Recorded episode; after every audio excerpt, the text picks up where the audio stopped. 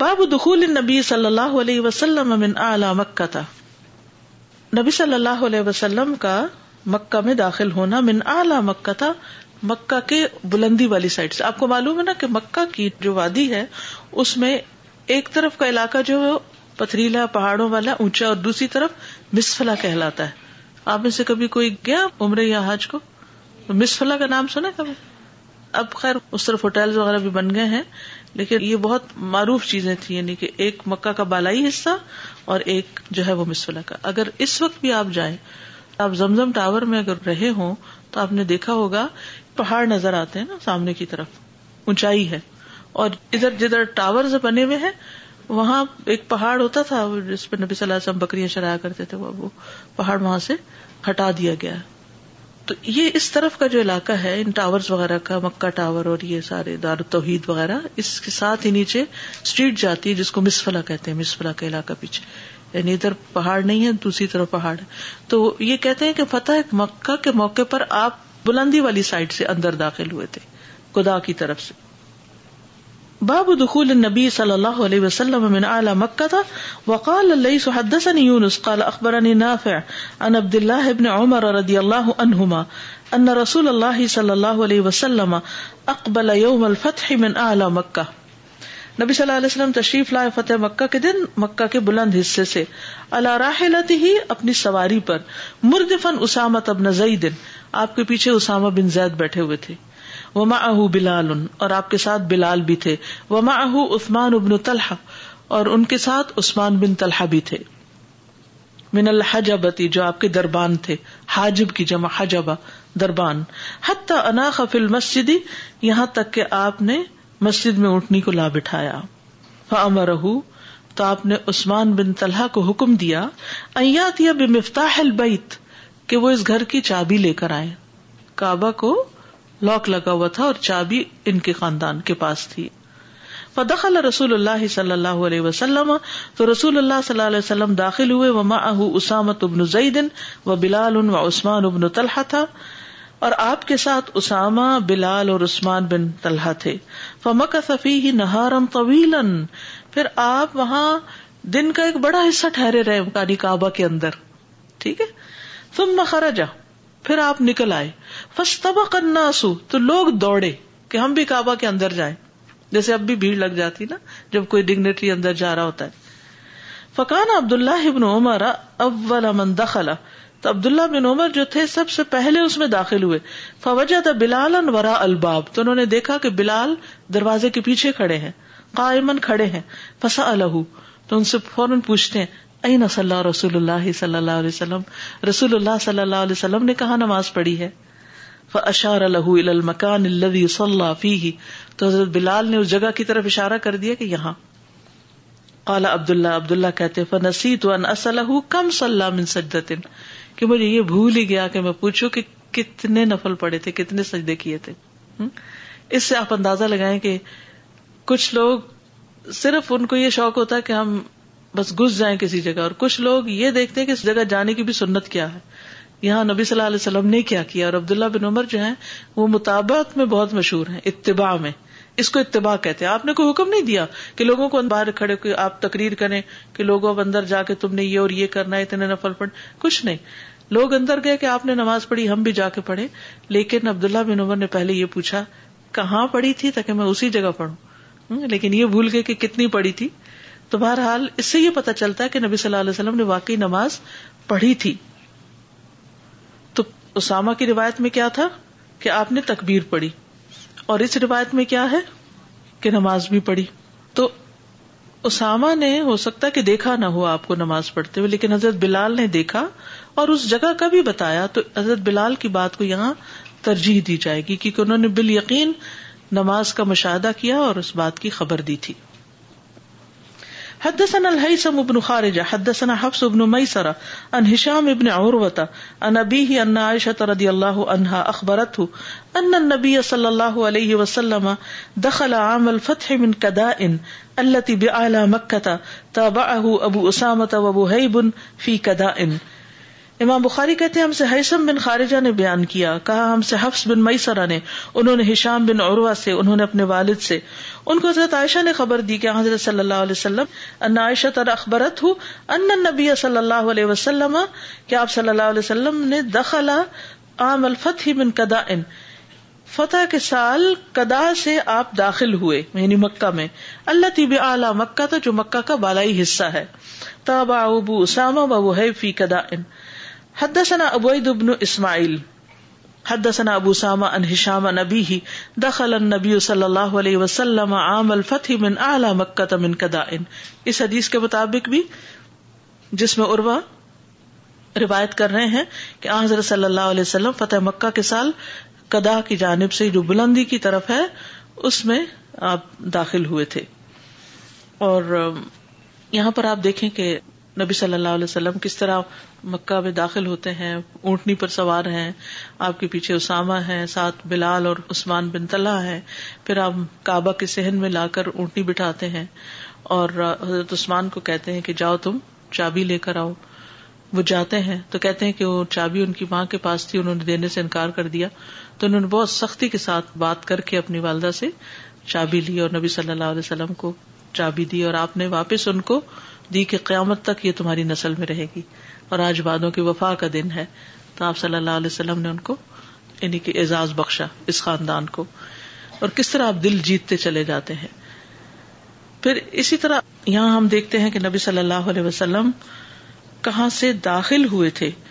یہ بڑی اہم بات ہے کہ صحابہ جو ہے ایک ایک عمل کو نوٹ کر رہے ہیں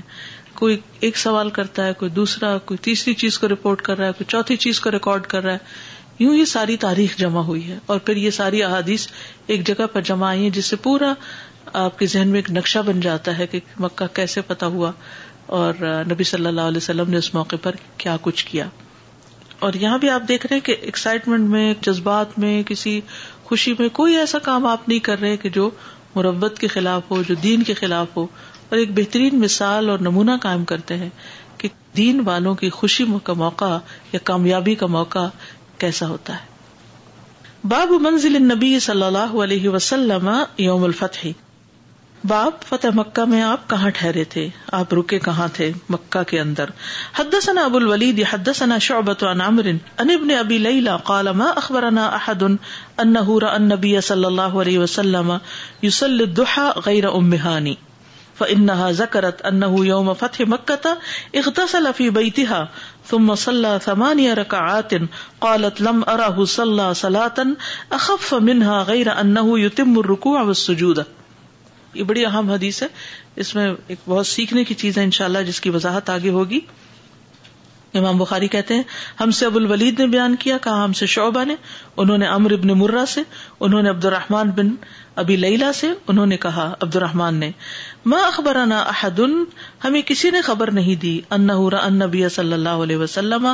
کہ انہوں نے دیکھا ہو نبی صلی اللہ علیہ وسلم کو یوسل دہا کہ آپ دہا یا چاش کی نماز پڑھ رہے ہو غیر ام ہانی سوائے ام ہانی کے ام ہانی کون تھی ابو طالب کی بیٹی تھی آپ کی کزن تھی چچا کی بیٹی انحا زکرت وہ ذکر کرتی ہیں یوم فتح مکہ تھا کہ فتح مکہ کے دن اقتصلا آپ نے غسل کیا فی ان کے گھر میں یعنی ام ہانی کے گھر چونکہ مسلمان ہو چکی تھی تو ان کے گھر آپ تشریف لے گئے وہاں پر آپ نے غسل کیا تم مسلح سمانیہ رکعات پھر آپ نے آٹھ رکتے پڑی قالت وہ کہتی ہیں لم ارا حسل سلاطن اخف منہا کہ میں نے آپ کو اس سے خفیف ہلکی لائٹ نماز پڑھتے ہوئے نہیں دیکھا غیر ان یتم رکو اور سجودا سوائے اس کے کہ آپ رکو اور سجود صحیح طور پر ادا کر رہے تھے قرآد مختصر تھی لیکن رکو سجدے میں کوئی کمی نہیں تھی پوری طرح آپ نے وہ کیا اس حدیث سے ہمیں نبی صلی اللہ علیہ وسلم کی چاشت کی نماز پڑھنے کی سنت کے بارے میں پتہ چلتا ہے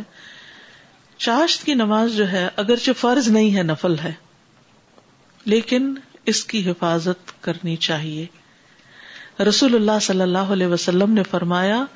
چاشت کی نماز کی حفاظت وہی کرتا ہے جو اواب ہو اور یہی اوابین کی نماز ہے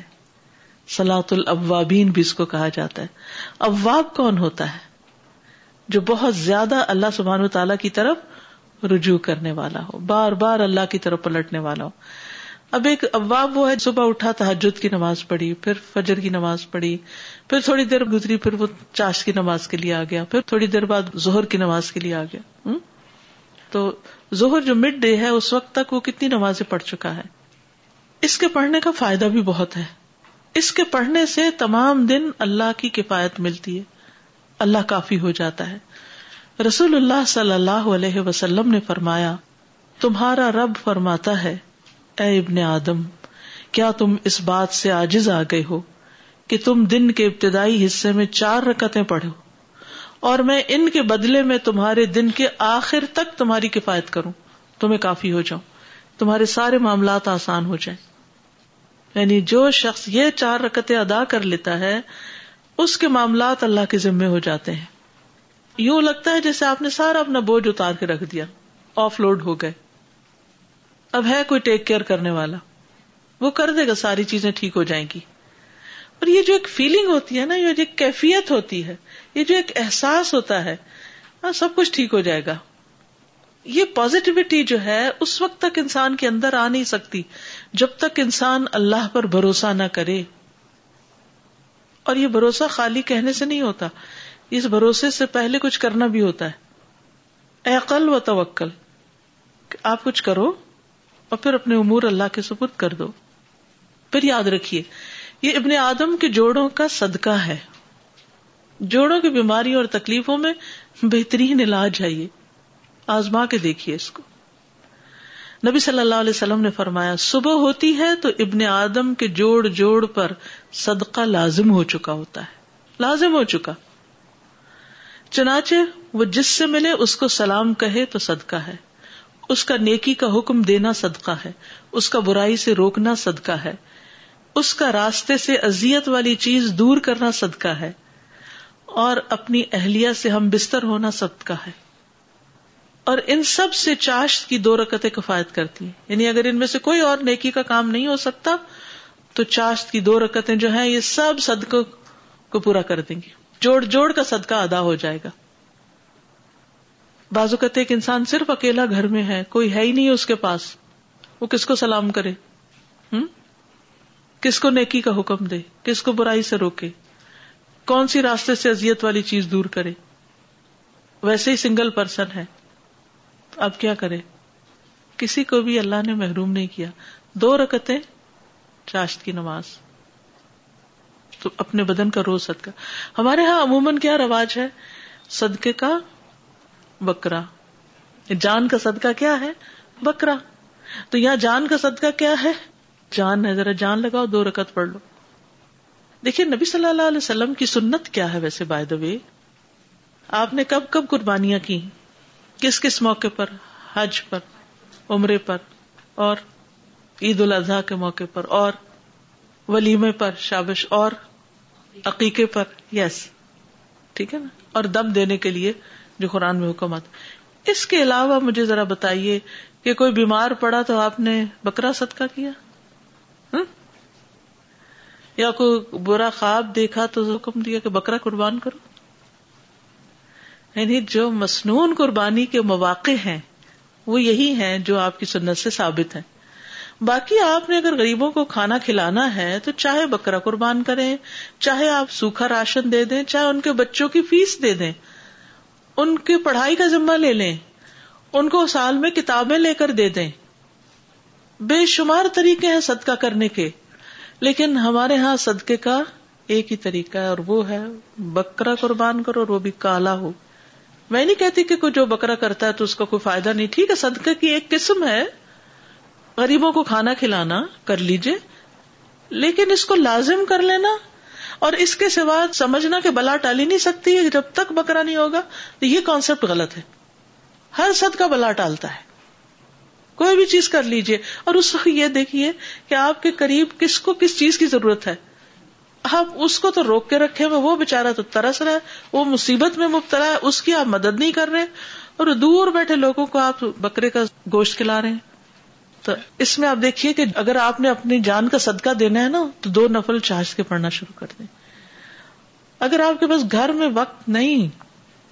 کام پہ جہاں جا رہے ہیں پانچ منٹ پہلے پہنچ گئے وہاں پڑھ لیجیے کنوینئنٹ تو یہ ہے کہ جب آپ اسکول کے لیے تیار ہو رہے ہوں تو وزو بھی کر رہے ہیں تیار ہو رہے ہیں صاف ستھرے کپڑے پہن لیں تو سال میں انسان جب نفل پڑتا ہے تو بہت سکون آتا ہے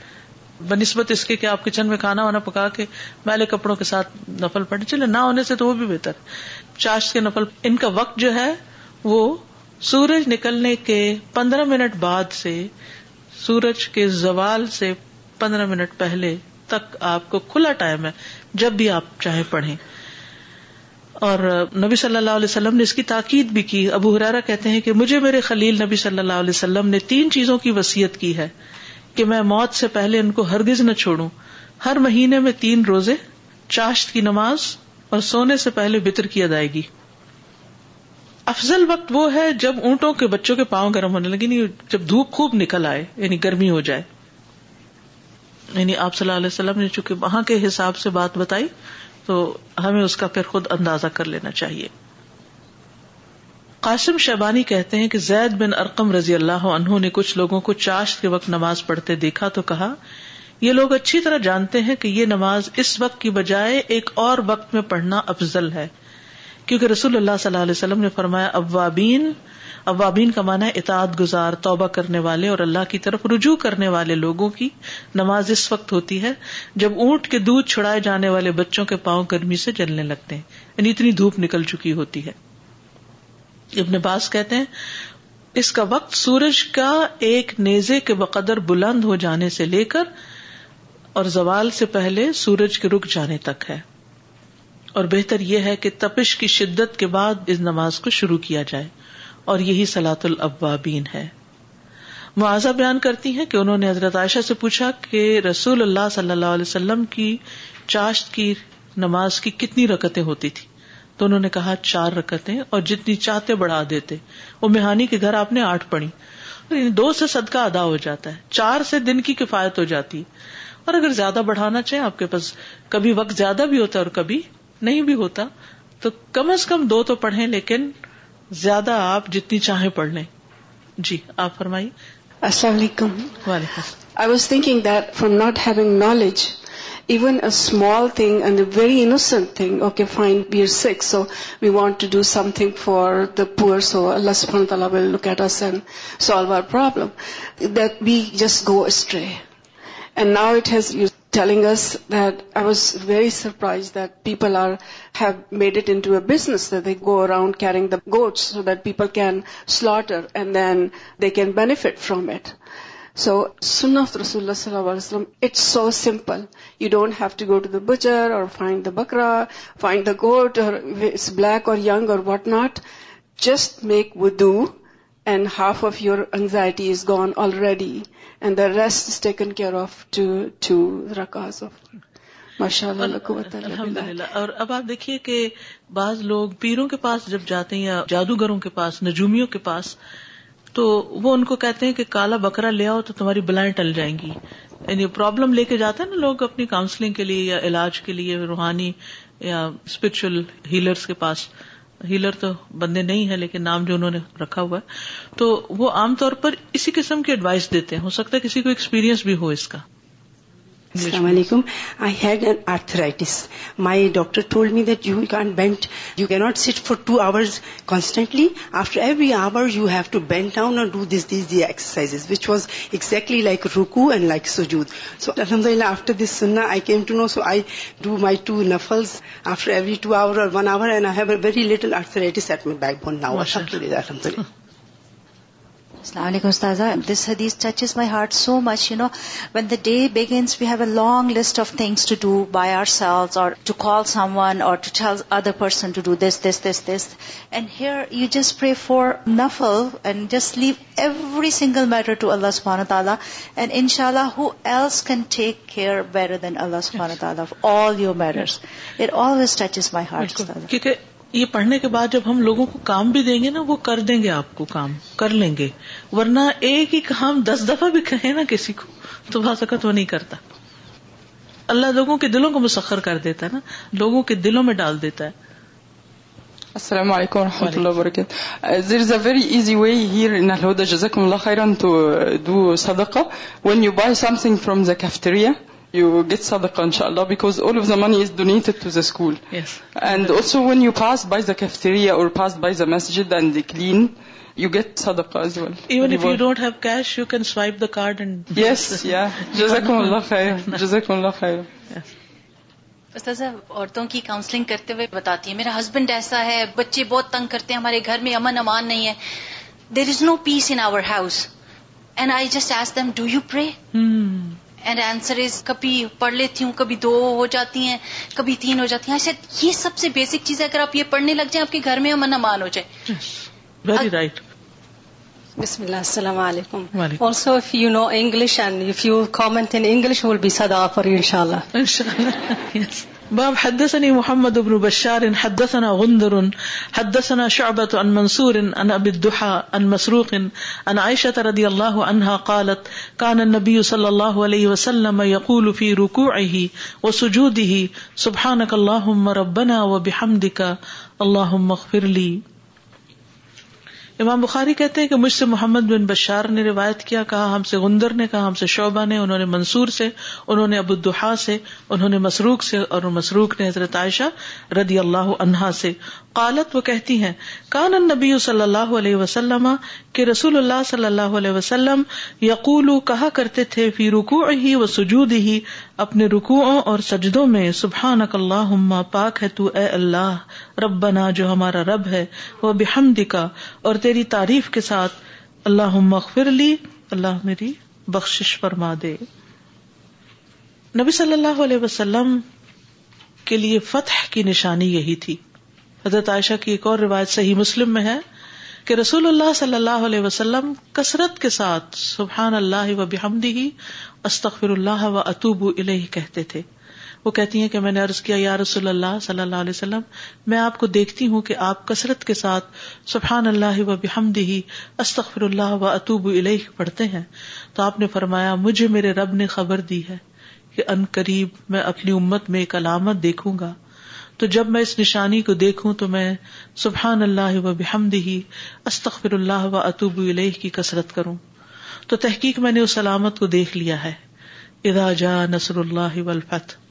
جب کی مدد آ گئی اور فتح ہو گئی یعنی مکہ فتح ہو گیا ورا تنا سید خلون افی دین اللہ افوا جا و واستغفر انه کا توابا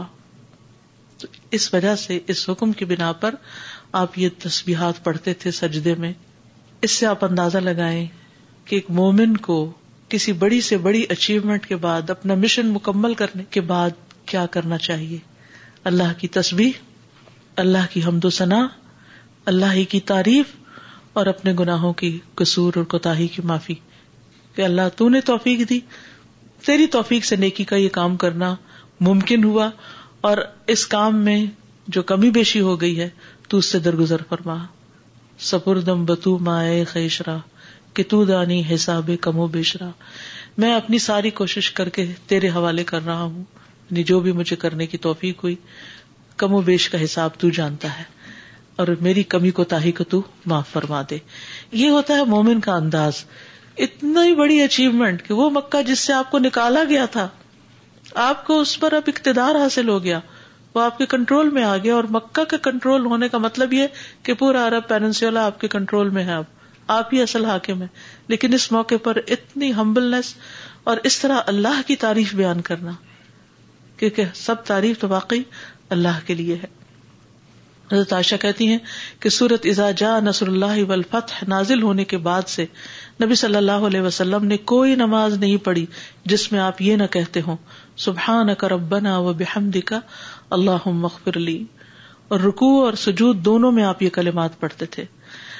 اب یہ آپ نے تو ایک خاص وجہ کی بنا پہ پڑھے لیکن کیا امت کو یہ کلمات پڑھنے چاہیے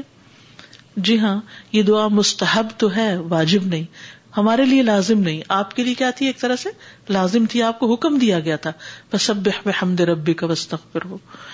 تو واجب کیا ہے رکو میں یہ کہنا سبحان ربی العظیم اور سجدے میں کیا کہنا سبحان ربی اللہ یہ کہنا تو واجب ہے لازم ہے لیکن یہ دعا اگر پڑھے تو بہت اچھا نہ پڑھے تو کوئی گناہ نہیں ٹھیک ہے جی on a day when you have some extra six اور ہیپینےس اور something then you can have the niyyah of following the sunnah and you can recite this particularly in salah with that niyyah right you can do that yes حدثنا ابو النعمان حدثنا ابو عوانة عن ابي بشر عن سعيد بن جبير عن ابن عباس رضي الله عنهما قال كان عمر يدخلني مع اشياخ بدر ابن عباس کہتے ہیں کہ حضرت عمر مجھے داخل کیا کرتے تھے اپنے ساتھ بدر کے شیوخ کے ساتھ یعنی حضرت عمر جب خلیفہ بنے اور ان کی مجلس ہوتی تھی تو بڑے بڑے لوگ آپ کے پاس آ کے بیٹھتے تو عبداللہ بن عباس جو کہ ابھی بہت چھوٹے تھے یعنی ٹین ایجر تھے وہ ان کو بھی انوائٹ کرتے کہ تم بھی آ کر ان شیوخ کے ساتھ میری مجلس میں بیٹھو فقال اباد تو ان میں سے کسی نے کہا لمت الحاظ الفتح معنا آپ اس بچے کو اس نوجوان کو ہمارے ساتھ کیوں بٹھا لیتے ولا ان ابنا ہمارے بھی اس عمر کے بیٹے ہیں یعنی آپ ان کو بھی انوائٹ کریں فقالا تو انہوں نے کہا ان ممن قد علم تم کہ یہ ان میں سے ہے جن کے بارے میں تم جانتے ہو یعنی بہت بہت علم والا میچیور بچہ ہے یہ کالا فدا ذات یوم تو حضرت ابن عباس کہتے کہ ایک دن حضرت عمر نے ان کو سمجھانے کے لیے سیٹسفائی کرنے کے لیے انہیں بھی دعوت دی اور مجھے بھی بلا لیا کالا وہ کہتے ہیں وما اری تو دانی یوم ازن اللہ لیوری منی کہ میں نے دیکھا کہ انہوں نے مجھے اس دن صرف ان کو دکھانے کے لیے بلایا تھا کہ کیوں بلاتا ہوں یعنی اس بات کی کلیریفیکیشن کے لیے فقال ما تقولون فی اذا جاء نصر اللہ والفتح ورأیت الناس يدخلون فی دین اللہ افواجا سارے بڑے بڑے شیوخ سے پوچھا جو بدر میں شریک ہوئے تھے بڑے بڑے صحابہ تھے کہ تم اس سورت کے بارے میں کیا کہتے ہو کہ اس کا پس منظر کیا ہے اس کا مطلب کیا ہے ختم سورت ہے یعنی اختتام تک انہوں نے پڑھا فقال تو ان میں سے باز نے کہا ان اللہ و فرح ادا نسر نہ فتح علیہ اللہ نے ہمیں حکم دیا کہ ہم اللہ کی حمد و ثنا کرے اس سے استغفار کریں جب اللہ کی مدد ہو اور فتح حاصل ہوئی یعنی جب اللہ کی طرف سے ہمیں فتح حاصل ہو وقال اباز اور بازو نے کہا لا ندری ہمیں تو معلوم نہیں ولم یقل باز شیا اور باز تو بولے ہی نہیں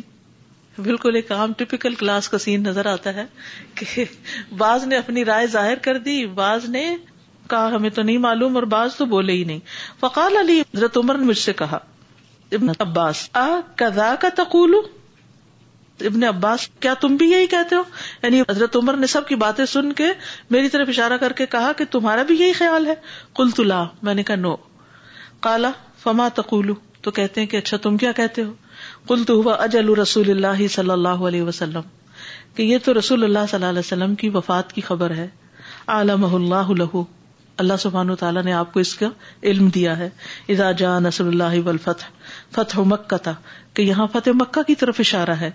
قضا کا علامت اجلک کہ یہ آپ کی وفات کی علامت ہے یعنی مکہ کا فتح ہونا مشن کمپلیٹ اس کے بعد آپ کی وفات اہم موقع ہے تو اب کیا کرے بحمد رب کا کثرت سے تصبیح کرے وسطر اور اس سے استغفار کرے ان کا نا طبا با بے شک بہت توبہ قبول کرنے والا ہے کالا عمر عمر کہتے ہیں ما عالم منہا اللہ ما علم کہ میں بھی اس کا وہی مانا جانتا ہوں جو تم جانتے ہو اصل جواب یہی ہے تو اس حدیث سے دو تین باتیں بڑی اہم پتہ چلتی ہیں ایک تو یہ کہ حضرت عمر اگرچہ خلیفہ بن چکے تھے لیکن ان کے ہاں جو لوگ آتے تھے اس میں وہ علمی گفتگو کرتے تھے علمی مجالس ہوتی تھی اور علمی مجالس میں وہ علم سے متعلق قرآن کی تفسیر سے متعلق سوال جواب کرتے تھے دیگر مقامات سے بھی یہ بات پتہ چلتی ہے تو ہمیں بھی اپنی گفتگو میں جو گھر میں ہم بچوں کے ساتھ بیٹھ کے کرتے ہیں یا پھر کسی شادی کسی پارٹی کسی گیدرنگ کسی دعوت کسی میں جا کے ہم جب لوگ بیٹھتے ہیں تو ہمیں دیکھنا چاہیے کہ ہم کیا باتیں کرتے ہیں اور پھر اس میں آپ دیکھیے کہ یاد ہوگا آپ کو صحابہ غزوہ بدر میں جنہوں نے شرکت کی تھی ان کا کیسا مقام تھا امام بخاری ایک ایک صحابی کو لے کر آئے تھے اور ان کا ذکر کیا پھر سب کے ناموں کا ذکر کیا یعنی کہ کتنی اہمیت تھی اتنا بڑا کارنامہ اور جن کے بارے میں اللہ تعالیٰ نے فرمایا جھانک کے میں نے تم کو بخش دیا جو چاہے کرو لیکن ضروری نہیں کہ ایک شخص کسی اور فیلڈ میں بہت اچھے اچھے کام کرتا تو وہ قرآن کی تفسیر یا قرآن کے معنی بھی بہت اچھی طرح جانتا ہو اس سے ان کا مقام کم نہیں ہوتا یہ ان کی نیکی اپنی جگہ ہے لیکن علم کی فضیلت بہرحال اپنی جگہ ہے علم انسان کو فوقیت دیتا ہے بلندی دیتا ہے آدم علیہ السلام نے جب نام بتائے تھے تو انہیں کس پر فوقیت دی گئی فرشتوں پر فرشتوں سے سجدہ کروایا گیا یہاں ایک چھوٹی عمر کا لڑکا جو ہے اس کو امپورٹینس دی جا رہی ہے کس بنا پر علم کی بنا پر اور وہ بڑوں کی مجلس میں خاص طور پر انوائٹ کیا جاتا ہے تاکہ بڑے اس بچے سے فائدہ اٹھائیں اس سے ایک بات یہ بھی پتا چلتی ہے کہ ہمیں ہر ایک سے سیکھنا چاہیے بعض اوقات ہماری جی آئی گروپ انچارج ہم سے عمر میں چھوٹی ہو سکتی ہیں لیکن علم میں آگے ہو سکتی ہیں تو یہ نہیں سوچنا چاہیے کہ کل کی بچیاں ہمیں پڑھانے آگے نہیں یہ جاہلوں والی سوچ ہے اور بعض اوقات ہمارے پاس بہت علم ہو سکتا ہے ہم کسی ایک چیز میں پی ایچ ڈی ہو سکتے ہیں لیکن اس کا یہ مطلب نہیں ہر چیز کے بارے میں بہت علم ہے ہو سکتا ہے کہ کسی اور کو جو ہم سے عمر میں بہت چھوٹا ہو اس کو کسی اور چیز کے بارے میں بہت زیادہ علم ہو تو ہر ایک کی ریسپیکٹ کرنی چاہیے اور جس کے پاس جو علم ہو جو فن ہو جو کوالٹی ہو اس کو کھلے دل سے قبول کرنا چاہیے اس پہ اپریشیٹ کرنا چاہیے اور دوسروں کے سامنے بھی اس کا ذکر کرنا چاہیے اس کی تعریف کرنی چاہیے جیسا کہ یہاں پر ذکر ہو رہا ہے اور پھر یہاں پر آپ صلی اللہ علیہ وسلم کی وفات کی جب خبر دے دی گئی تو پھر آپ کو جو تسبیحات پڑھنے کے لیے دی گئی اس سے بھی ہمیں ایک سبق ملتا ہے بعض اوقات کسی کو کینسر ڈائگنوز ہوتا ہے اسٹیج فور پر اور ہاتھ پاؤں پھول جاتے ہیں اب کیا کریں اب کیا کریں موت کی خبر آ گئی ڈاکٹر کہتے ہیں بس اتنے دن اتنے گھنٹے کیا بتائیں لوگ آپ سے پوچھیں کہ آپ علم والے کہ ہم کیا پڑھیں یا کیا پڑھنے کو کہیں اپنے عزیزوں پیاروں کو تو یہی دعائیں بتائیے یہی تسبیحات بتائیے کیونکہ ایک طرف انسان اللہ کی تسبیح کرے اللہ کی تعریف جو بھی زندگی میں کرنے کا موقع ملا اور اب جانے کا وقت ہے تو اب استغفار کی ضرورت ہے کہ اللہ تعالیٰ ہماری بیشی معاف کر دے استاد I was thinking from this example of that the young kid can see something very wise and has knowledge sometimes with us older generation this is how we create the gap between us and the یگر kids or younger persons, because we think that we know all, we've studied and we've done this, that and the other, we have more experience. So the younger people are not that experienced, but they are learning with more technology, with more information, and actually information explosion. So they are really learning a lot more than us. So we need to accept them and give them room. So that's how we can shrink this gap, so we can communicate with them. Yes, and give them importance. Yeah. Exactly. Jazakumullahu khairan.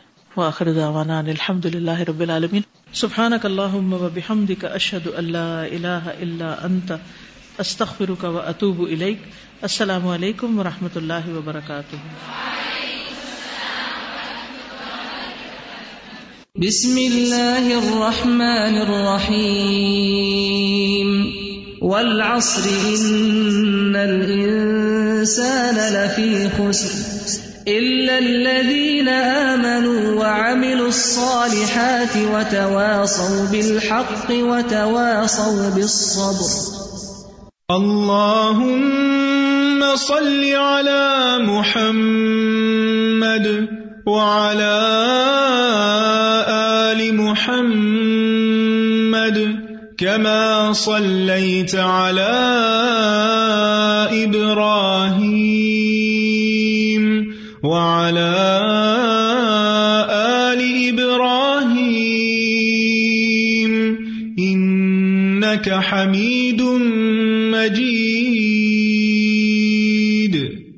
اللهم بارك على محمد وعلى آل